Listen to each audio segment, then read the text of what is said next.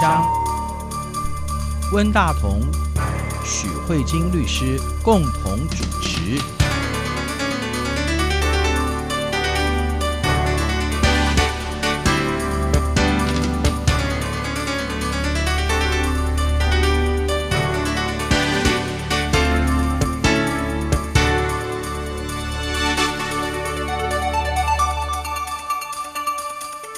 各位听众好，这里是中央广播电台两岸法律信箱，我是温大同。听众朋友大家好，我是许慧金许律师。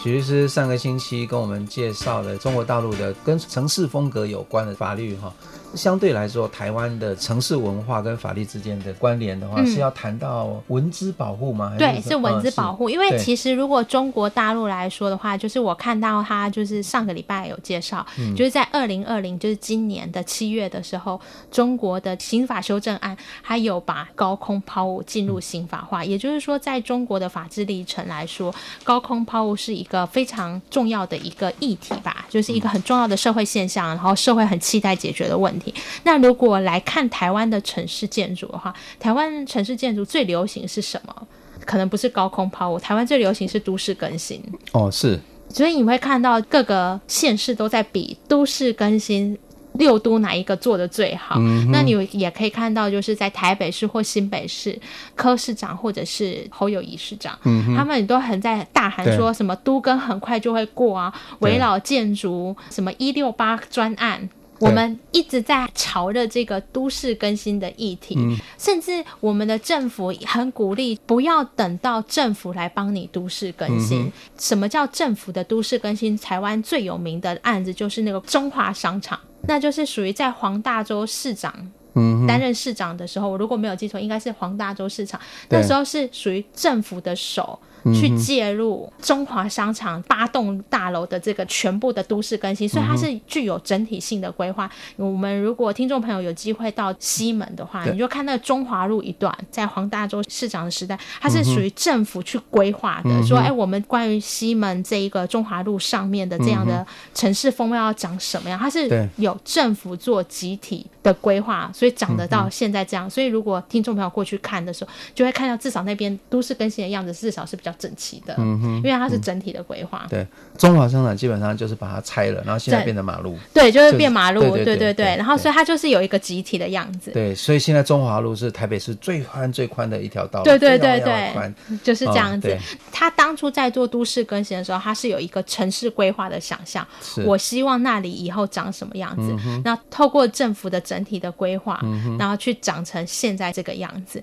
但是除了这个像中华商场的这种都市更新以外，像其他在台湾喊的都市更新，政府甚至鼓励说，你不用等到政府来帮你做集体规划，我现在鼓励你们这一个区块啊，如果可以的话，你们就是民众自己自办都更。对对对。所以我们看到台湾，尤其是以双北，你就会发现政府除了有很多法令。就是地方的自治法令有很多加速这个围绕专案，或是都市更新的法令，对你会发现政府花费非常多的金钱在教你怎么自办都更，甚至有一些培训课程叫做什么都更规划师。嗯哼，所以这一部分的经费在。双北，它的投入非常的多，嗯，所以如果以台湾来说，就是说，哎，跟建筑有什么关的话，我们就不是高空抛，我们就是如何让那些所有的老旧的建物，最好就全部都都市更新掉，嗯，就是城市风貌会变得比较新，对对对，就是说台湾经济起飞的时间并不是很长哈，嗯，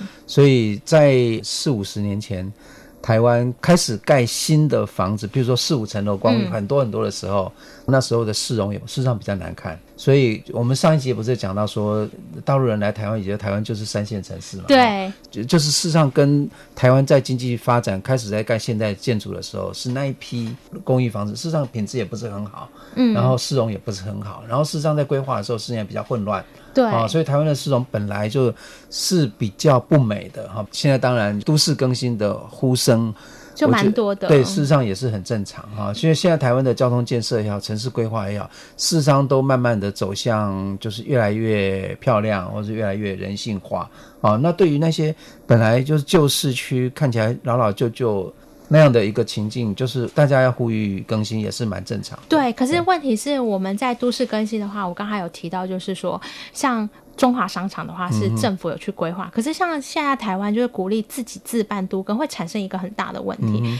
啊。比如说我们现在居住的这个公寓，就我们这一栋大楼更新，嗯、其他旁边的没有跟着更新，那你到最后更新完以后就会变成一块一块，对，对对，像赖痢头一样，新旧杂陈。对，新旧杂陈，它会产生就是新旧杂陈。现在新的房子盖得很漂亮，然后旁边就会有一些 长一些很丑的，对对对，然后不搭嘎的的，的那个公寓啊，或者甚至是会有那种。日本时代盖的那种瓦房，可能都会都就是会全部都长在一块，对对对，然后就会变成像那种牙排列不整齐的牙齿，很需要气带矫正，要戴上很久的牙套那种感觉。不过我我是听大陆的朋友来台湾，他们很蛮欣赏这个，为什么你知道吗？因为大陆的那个都更哈，或是说整个小区的开发，嗯、整个一大片全部拆迁，然后政府就盖新房子，他们比较雷厉风行，那所以会造成了很多拆迁造成的上访啊什么，有很多社会问题。嗯那这个争议其实也蛮多，非常大啊。对，那所以这里面就会涉及到就是城市市容的问题，就是说我们居住在这样的一个生活环境，我们要的是什么样的一个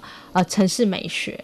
你可以说，我想要的是一个乱中有序的，嗯、那也许就可以继续长这样。那你也可以说，哎，我需要的是那种整齐划一的，嗯、那你可能就要整合更多区块在处理。那我们今天想要讨论的问题就是说，像温大哥有提到，台湾就是一个属于新旧同存的这样的一个环境，那这里面就会产生一个很大的影响，就是有些老房子虽然老，可是它其实是老的很有历史韵味的。嗯、我自己。常因为法院都是在博爱路上面，嗯、哼。那像那个重庆南路跟衡阳路那边的话，那些房子以前应该是日式时期的建筑，然后他们就靠近总督府最棒的一一区吧，应该对对对，对所以我那时候我常在那里等车，嗯、我就发现呢，大三元酒店不知道听众朋友有没有注意，啊啊、就是它算是蛮有名，就在那里，然后我就发现大三元酒店隔壁的这个。都市的那个建筑，它是重新盖了。啊，对，那对面有一个。对，对面它重新盖，可是你仔细看它的建筑，它的一楼、二楼还是维持那个就是总督府那个时代的那个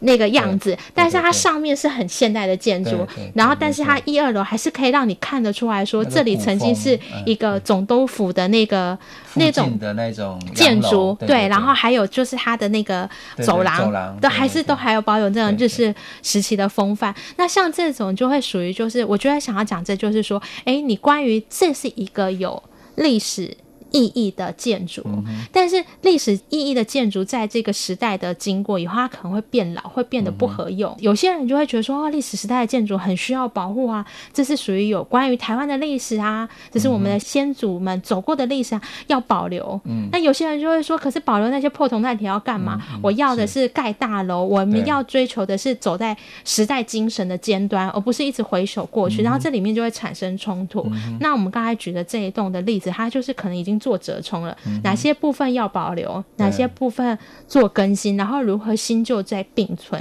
每次在那边等车，我都觉得很有意思。嗯、那像这个部分，我们就会涉及到，就是说，如果你要拆老建筑物，有些人不给拆，那拆跟不拆之间该怎么办？那今天要跟大家谈的就是说，哎，像台湾就是关于这种。一方面想要城市更新，一方面也想要保留过去的城市精神，这里面就会涉及到一个很重要的法条，就是文化资产保护法。嗯，是。那其实文化资产保护法，我觉得确实是一个有一点非常撕裂的一个精神，嗯、就是说，今天如果你是房屋的所有权人，你一方面希望房屋翻新，然后呢，在这个资本市场获得更多的获利，带来更多的资产，那你就会希望房屋整个都现代化。但是对于这些历史的文化跟精神的传承，嗯嗯、你说它值多少钱？你可以说它一文不值，但是你也可以说它是无价。嗯，对对，我不知道这个要怎么说。你可以说那些破铜烂铁到底值多少钱？嗯、现在也不能拿来用。可是它的文化承载的精神就是无价的。对，所以有一些人就会说：“哎，你不能那么短视尽力，嗯、你应该要保存这些历史资产。”对，那这样子就会产生一个问题，就是。好，你说要保存历史资产，可是钱损失的都是我所有权人在损失，嗯、那这中间大家要怎么样的去弥补？嗯、就是这样子。嗯、那在台湾的这个文化资产，以前就是真的很常出现这种事情，就是说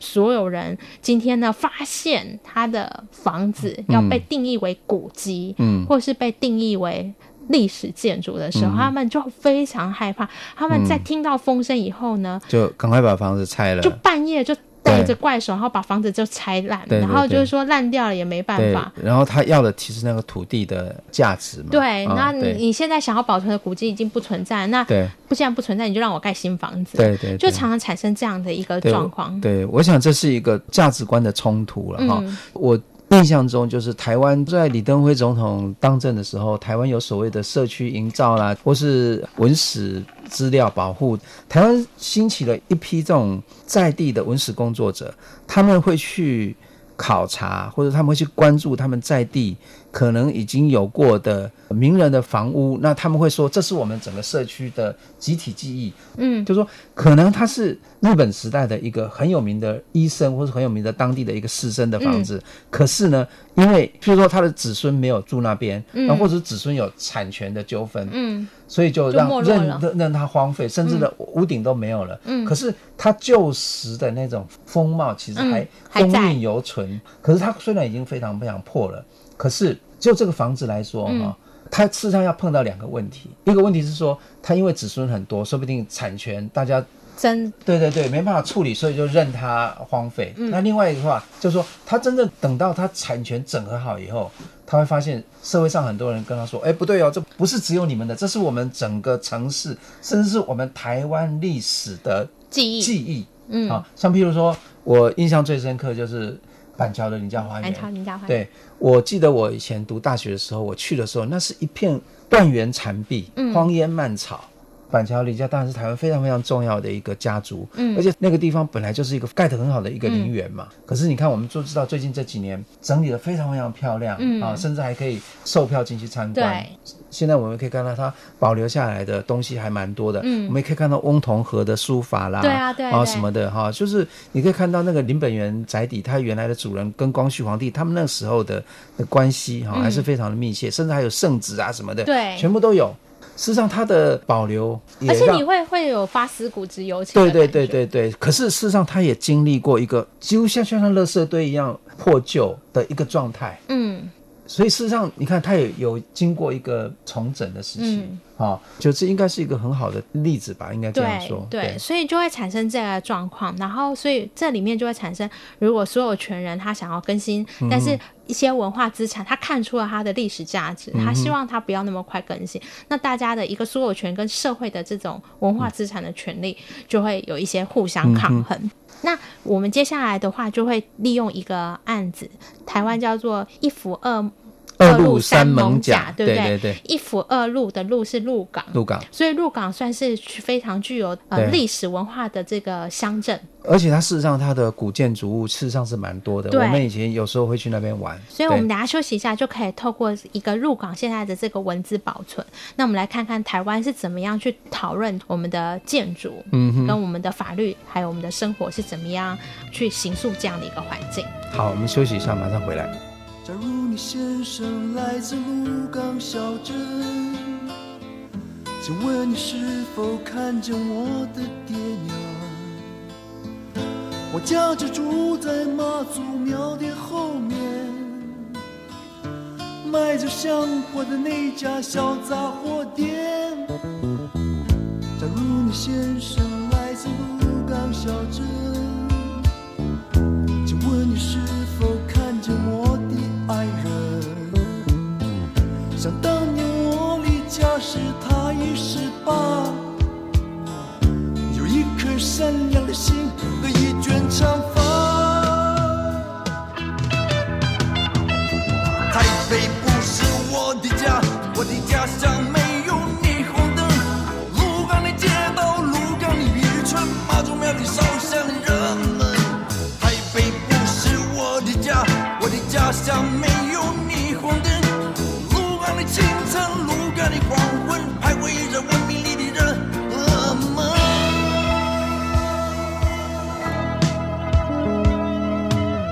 迎回来，中央广播电台两岸法律信箱，我是温大同。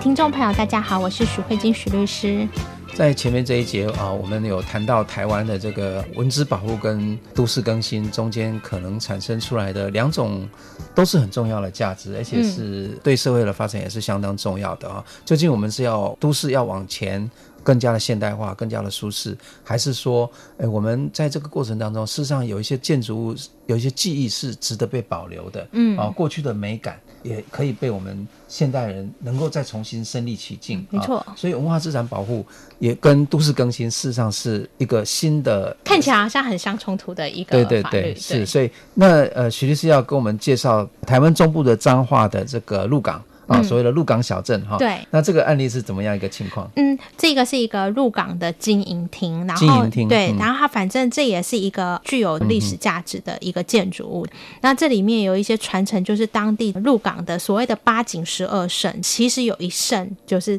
有点像林家花园这样子。Uh huh. 然后它这个是要纪念，就是他们有一个商号，那他们是子女非常孝顺母亲，然后建造这样一个陵园，所以当时可能都是蛮有钱的人，然后去打造这样的一个景色。那所以它这个景色不但具有在当时那个所有的历史建筑的意义以外，它还有一些孝思的这个部分，嗯、而且同时它在布展这个陵园的时候，也会带动旁边上边的一些生机啊，还有它的那个周边的人文景观。嗯、所以它这样子就是不是只有这一栋建筑好而已，而是这个建筑带动了这一个城市跟这个建筑相关的这个方圆不知道多少公尺的这样的一个完整的生态。嗯、那这一个生态就会很希望能被保存。那现在这个东西就叫做经营厅。嗯，对，我们去鹿港，我们知道它就是有有一一整块区域都是老房子嘛。啊，所以这个经营厅是不是就是其中的一一个区块？哦 okay、而且这个经营厅最大的特色就是我们刚才有讲，这是为了妈妈去建造的一个宅邸嘛。就是一个有钱人为了帮妈妈过生日，是不是？对，然后建在这个宅。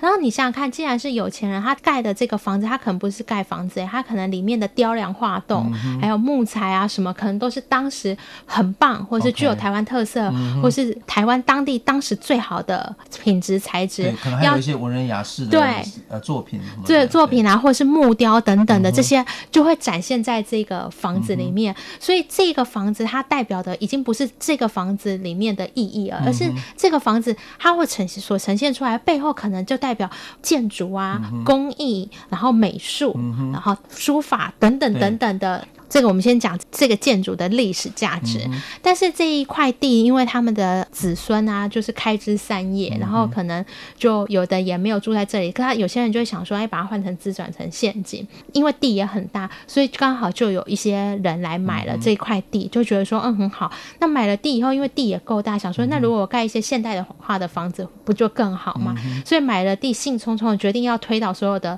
建筑，嗯、然后重新开发土地的时候，这时候就有在地的。文史工作者就心里想说，怎么可以把这种具有历史古迹的东西给它给推倒呢？嗯、所以呢，这个文史工作者在二零一五年三月三十号的话，就紧急跟彰化县的文化局说：“Hello，Hello。Hello, ”这一个经营厅这一块，应该要把它列为暂定古迹，嗯、他才申请哦，三月三十号才申请，三、嗯、月三十一号彰化县文化局的公文就下来说，嗯、好，那你就是暂定古迹。嗯、那一旦暂定古迹，就视同为在这六个月内，就你这一栋建筑就等同于古迹。暂定古迹其实就是等于古迹，只是暂定的意思就是说、嗯、这六个月不能动，超过这六个月，如果你没有升级为古迹，嗯、那就回到一般的建筑物。嗯、那这个。个所有权就会有点吓到啊，就心想说哈，我今天才买地，隔天的我的地就变成暂定古迹，什么东西都不能开发。是，所以这个新地主他其实是把所有的继承人全部一一的把它协调之后买下来。对对对，买下来。这个过程其实是非常的艰辛，很大的整合啊，对对对，所以对他来说，他的心血已经。付之一炬，他花前期花了四五年，在整合这些地的开发运用。那你买到一个古迹，对，你买到一个古迹，什么东西不能动。然后好就会很很紧张。这个古迹看起来应该是荒废的，很破啊，是啊，很破。对对对，就是有几些地方已经没有屋顶了，所以它是三月三十一号被列为暂定古迹。然后同年的四月二十号，彰化县就通知这个建筑物的所有人说：“Hello，你们这已经变成是。”古迹了，大家不要动。那接下来所有权人可能也不开心，可是陆陆续续呢，在四月份之后呢，又开了很多次会议，因为不是暂定古迹的期限是六个月嘛，嗯、所以呢。在这六个月内，政府就要开始去听很多事情，就决定要不要把它变成是古迹嘛。嗯嗯、然后后来他最后呢，就觉得呢，它是属于历史建筑，嗯、因为可能是年纪不够老或什么之类，嗯、反正他就是告诉你说，它应该成为历史建筑，而且必须要好好保存这样子。嗯、啊，那所有权人就觉得说，你怎么可以把它？变成历史建筑，影响到我的资产运用。那我们看一下彰化县政府怎么样去认为这个经营厅是一个历史建筑。嗯、他说，从历史文化的价值来意义来看，是蛮 OK 的。然后再来就是这个建筑物有保持了这个地域的风貌跟民间的艺术特色，比如说它的木雕都是这个李松林师傅的作品等等的。然后他就说，而且在建筑史跟技术史上面都有很高的价值，因为那个盖的方式反映的是一种。洋风的，嗯哼，具有西洋建筑，可以可以看得出来，台湾做一个岛国，它可能很常接受外来文化，嗯、所以你这时候接受什么样的外来文化，你的房子就会长什么样子。他就说，哎、欸，这个其实有，而且它的设计的部分都是当时那个流行的元素，嗯、那这个流行的元素在现在已经找不到了。嗯、那他就是用这样的理由去，结果呢，这个所有权就很生气，因为呢，这个彰化县政府去勘验的时候，其实可能就是在外面绕一绕，嗯、然后可能也没有。去了解这个房子真正的建筑，然后可能。大部分他判断的基准可能都是那个文史工作者提供的，嗯、就是文献上的记载，文献上的记载，实际上不一定有的，有就是、嗯、然后所以呢，他们就打了这个行政法院的官司。那在法院的过程中呢，法官就真的发现，你把它变成历史价值，真的有一点有趣。比如说，你说它有很多的历史价值，然后法官就问这个彰化县说：“那你觉得它的历史价值是从哪里来？”他说：“有很多文献都说它很棒。嗯”那法官就说：“可是。”你这些文献都是二十几年前的文献，你现在把它定为古迹是二零一五年，嗯、你所有的资料都是在二十年前的，嗯、就没有更新的。那我看了一下，更糟糕的是呢，你说的那些文献说它有多好的历史价值，因为现在已经都是荒烟蔓草，看不出来了，嗯、只能看出是一团土，一大堆断垣残壁，嗯、我看不出来那文献上面说什么雕梁画栋，那我们看不出来。然后法官又说，而且你说里面有很多木雕作品，那东西都没有回来，哎，里面就是有一些是在别人家。家，有些人就被搬走了，被搬走，然后然后彰化县政府超好笑，说我们已经去联络那个现在保管的人，他说他愿意，如果他说你们可以盖回那个金银厅的话，我愿意把文物放回来。他说我已经去联络了，法官说可是你当初核的时候那些东西都没有回来啊，然后他就说你那些什么民风洋宅啊，然后你说那像什么建筑啊，然后书画啊，他说那些东西都不见了，然后然后所以法官就说。如果你这些重要东西对你来说支撑为它为历史建筑的东西都不见的话，那你怎么可以说它要保护啊？它其实就是一大堆门片，嗯哼，然后还有一些夯土。他说我看不出历史价值在哪里，所以呢，这个案子很少见的就是败诉。因为我说行政诉讼案件就是说，通常行政官司要跟国家打都不太容易嘛，所以这一个案子就是彰化县的文化局就吃了一个败诉，因为法官说我看不出哪里有历史价值。但是这只是把暂定古迹这个暂定拿掉，但是呢，文化局打输了官司，他马上哦又重来，嗯、他说没有关系，我又再重新启动，他又启动了现场的勘查，还要再给他再做一次暂定古迹，嗯、因为暂定古迹没有说你要暂定几次，是哦，对，他又说他是暂定古迹。二零一七年刚才那个官司才定谳，哎，彰化县文化局败诉以后。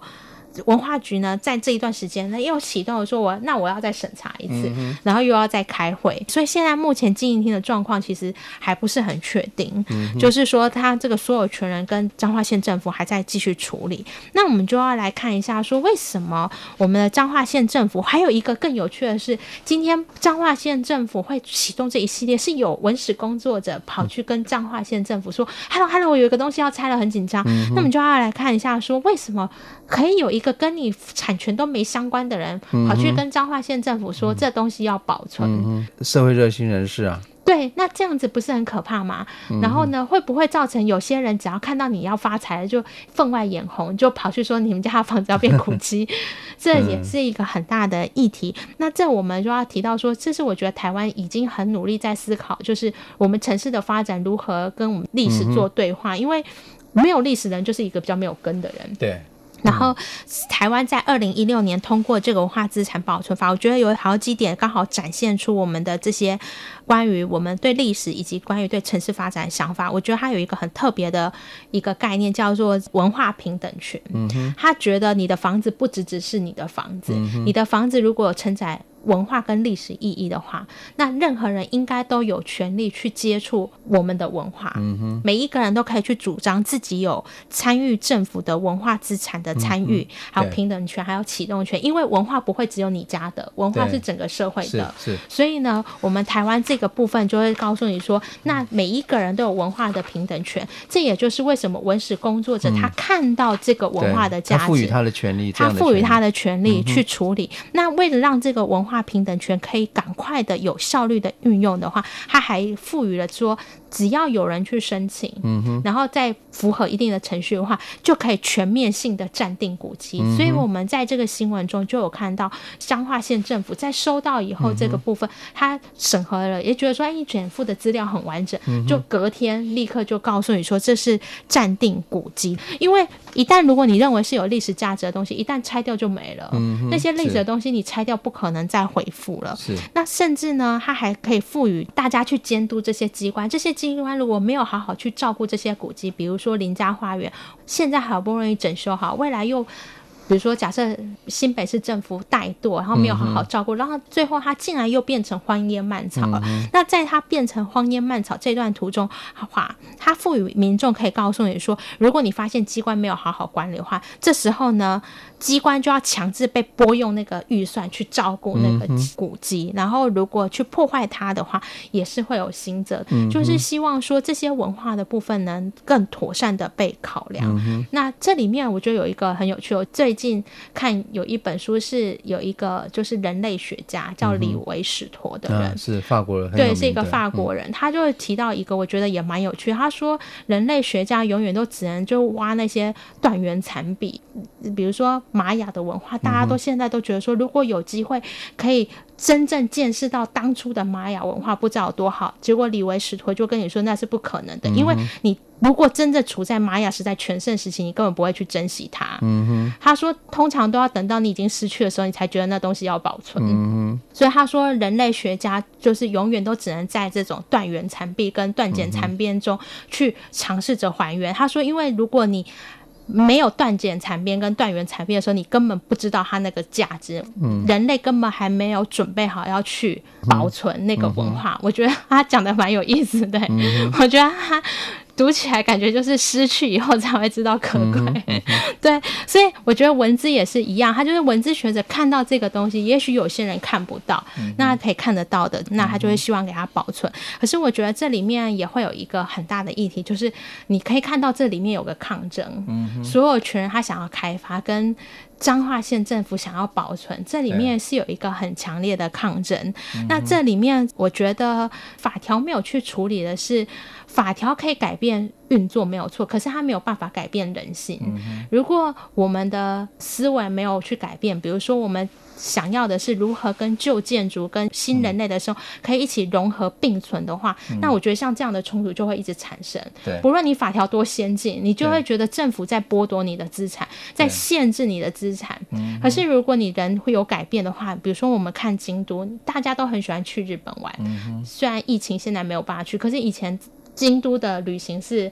很热门的这条线，嗯、大家都会觉得说走在京都好像走在历史古都。古可是我们不会看到日本人很生气在那边抗议，想要拆他们的房子。所以我觉得这就变成是一个法律虽然有尝试在进步在改变，可是你的人当地的居民他的如果共识没有改变的话，就会像这样台湾就会一直有很强烈的这样抗争的冲突。嗯、所以呢，我们就是透过两节比较，我们就可以看到呢。从上个礼拜谈到现在，我想要讲的就是说，诶，其实有些我们生活的习惯确实会改变法律的规范。嗯、对。对，然后法律的规范有时候也会引导着我们生活习惯的改变。我觉得做这样的观察其实还蛮蛮有趣的，就是就是你不会觉得说法律规定你就一定要这样做，而且是你会看到说，其实它是一个有一些脉络在里面的。嗯、对对对，而且我觉得这种反省也让我们。有点类似，用一个比较高的角度来看看我我们的社会当中所存在的矛盾，或者说、嗯、呃可以解决的问题，对的方向这样子。好，今天谢谢许律师带来这么一个其实挺生活化的，嗯啊，但是也蛮难的。对对对对，事实上是蛮难的。对啊，对，我们就是在这样的一个困难的状态之下，一方面要往前走，一方面要忍受。也、蝙蝠就是要要珍惜历史，但是又希望可以开创历史。谢谢，今天。谢谢温大哥，也谢谢各位听众，我们拜拜。家乡的人们得到他们想要的，却又失去他们拥有的。的一块斑驳的木板，刻着这么几句话：子。